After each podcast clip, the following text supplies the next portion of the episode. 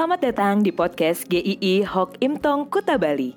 Penginjil Ray Reginaldi akan membagikan renungan harian singkat untuk membawa Anda mengenal dan menyembah Tuhan Yesus, bertumbuh dan menjadi murid Kristus, serta berdampak untuk banyak orang. Jika Anda merasa diberkati melalui renungan ini, silahkan bagikan podcast ini agar orang lain juga diberkati. Inilah renungan hari ini.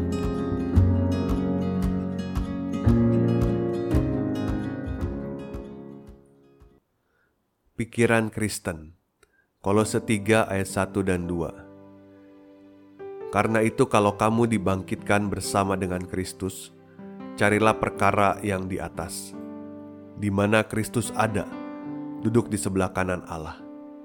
Pikirkanlah perkara yang di atas, bukan yang di bumi. Salah satu permainan yang dari dulu cukup menarik buat saya adalah mencari perbedaan di dalam gambar. Mungkin banyak dari Anda yang pernah memainkannya. Ada dua gambar serupa, tetapi ada perbedaan-perbedaan kecil di antara keduanya. Ada yang lima atau sepuluh perbedaan. Dengan teliti, kita harus mencari perbedaannya. Kadang mudah, tetapi kadang sulit juga kalau gambarnya cukup kompleks. Jika games mencari perbedaan ini diterapkan dalam kehidupan kita, bagaimana? Apakah mudah mencari perbedaan antara orang percaya dan orang tidak percaya? Tentu mudah kalau secara lahiriah. Lihat saja KTP-nya, lihat saja atribut di rumahnya, lihat saja di media sosialnya, lihat saja namanya, dengar saja lagu rohani yang didengarnya, dan lain-lain. Tetapi apakah cara pandang hidup kita berbeda dengan orang yang tidak percaya? Kadang-kadang ada orang yang mengaku Kristen, tetapi cara pandangnya, pikirannya tidak Kristen. Jemaat Kolose juga menghadapi tantangan yang tidak mudah. Mereka diperhadapkan dengan adanya ajaran-ajaran palsu yang mengajarkan keselamatan dengan cara yang berbeda. Belum lagi gaya hidup di masyarakat mereka lihat sehari-hari, yang mengizinkan kompromi-kompromi dengan dosa dalam banyak hal. Rasul Paulus mengingatkan cara hidup orang Kristen itu berbeda dari cara dunia ini. Rasul Paulus berkata, "Karena itu, kalau kamu dibangkitkan bersama Kristus." Ini alasan utama orang percaya mengapa hidup berbeda dari dunia ini karena kita adalah orang-orang yang sudah ditebus dan diselamatkan Kristus. Ciri pertama orang percaya adalah orang yang sungguh percaya bahwa Tuhan Yesus satu-satunya jalan keselamatan. Tidak ada jalan lain dan tidak perlu ditambah apa-apa lagi. Kemudian, orang percaya harus punya cara hidup yang berbeda carilah perkara yang di atas. Kata mencari ini adalah berarti mencari sesuatu dengan keinginan untuk memilikinya. Jadi, orang percaya tidak bisa hidup di dalam cara yang setengah-setengah, setengah ikut dunia, setengah ikut Tuhan.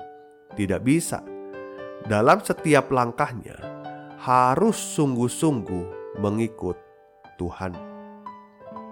Dan kemudian dikatakan, "Pikirkanlah perkara yang di atas." Di dalam terjemahan-terjemahan lain ini bukan memikirkan kadang-kadang saja, tetapi seluruh pikiran harus satu frekuensi dengan apa yang Tuhan inginkan. Pikiran kita bukan disetting sesuai frekuensi dunia ini, tetapi disetting sesuai dengan frekuensinya Tuhan. Pikirkan itu menentukan bagaimana cara pandang kita akan segala sesuatu.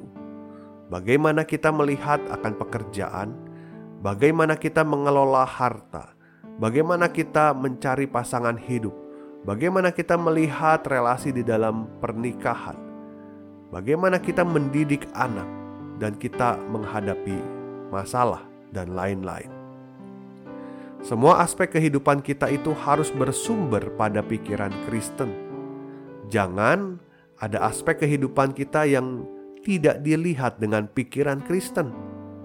Jadi, pikiran Kristen itu bukan pikiran yang jauh di atas sana, tetapi menundukkan pikiran pada kehendak Kristus untuk menjalani semua aspek kehidupan kita berdasarkan pikiran Kristus. Hidup kita sering kali memisahkan antara kehidupan yang rohani dan tidak rohani, sehingga kita bisa terjebak dalam kompromi-kompromi. Dunia ini pun akan memandang kita sama dengan mereka, sehingga gagalah kita menjadi saksi Kristus. Kita harus hidup utuh, kita harus hidup dalam segala hal di dalam pikiran Kristen. Kesimpulannya adalah cara hidup orang percaya adalah cara hidup yang sesuai dengan identitas kita, yaitu orang-orang yang sudah diselamatkan Kristus, yang berpikir dan bertindak sesuai dengan kehendaknya. Maka hiduplah, jalanilah hari-hari dengan pikiran yang sesuai dengan pikiran Kristus. Amin.